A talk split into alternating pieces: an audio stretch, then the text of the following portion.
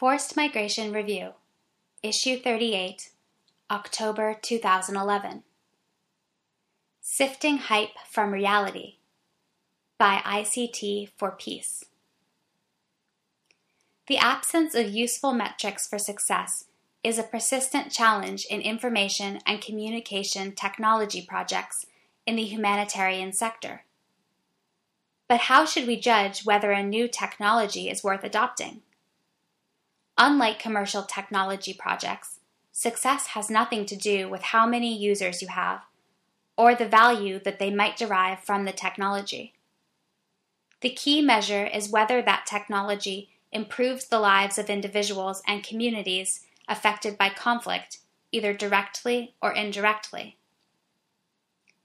At first glance, measuring this kind of impact looks impossible, but the difficulty of measuring impact is not an excuse for attempting it. At present, the tendency is to rely on anecdotal evidence provided by operational agencies or assumptions imported from the technology sector. However, both of these parties have a vested interest in promoting their own work, and so we remain largely in the dark about the real impact technology has. The opportunity costs of technology, not just developing, but implementing and maintaining it, are relatively high, making the sector conservative rather than innovative. In practice, this means that innovation usually comes from outside established actors, increasing in the form of partnerships with the individuals or groups coming from the private sector. This leads to more challenges as each sector struggles to understand the others, and it is particularly important to remember that the definition of success may be different for each side. Lastly, you don't hear much about the projects that promise a lot and then fail to deliver, or about projects built on technology that is out of date by the time they go public. We don't discuss the reasons why projects start strongly but then grind to a halt or deliver little operational value.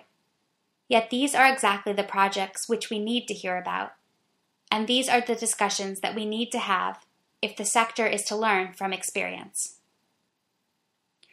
Adapted from a chapter by Paul Currion in Peacebuilding in the Information Age Sifting Hype from Reality, ICT for Peace Foundation.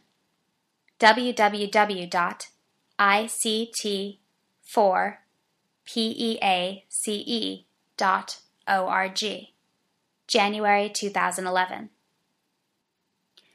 http colon capital I capital I lowercase ict 4 peace dot org capital I updates capital I peace building dash in dash the dash information dash age dash sifting dash hype dash from dash reality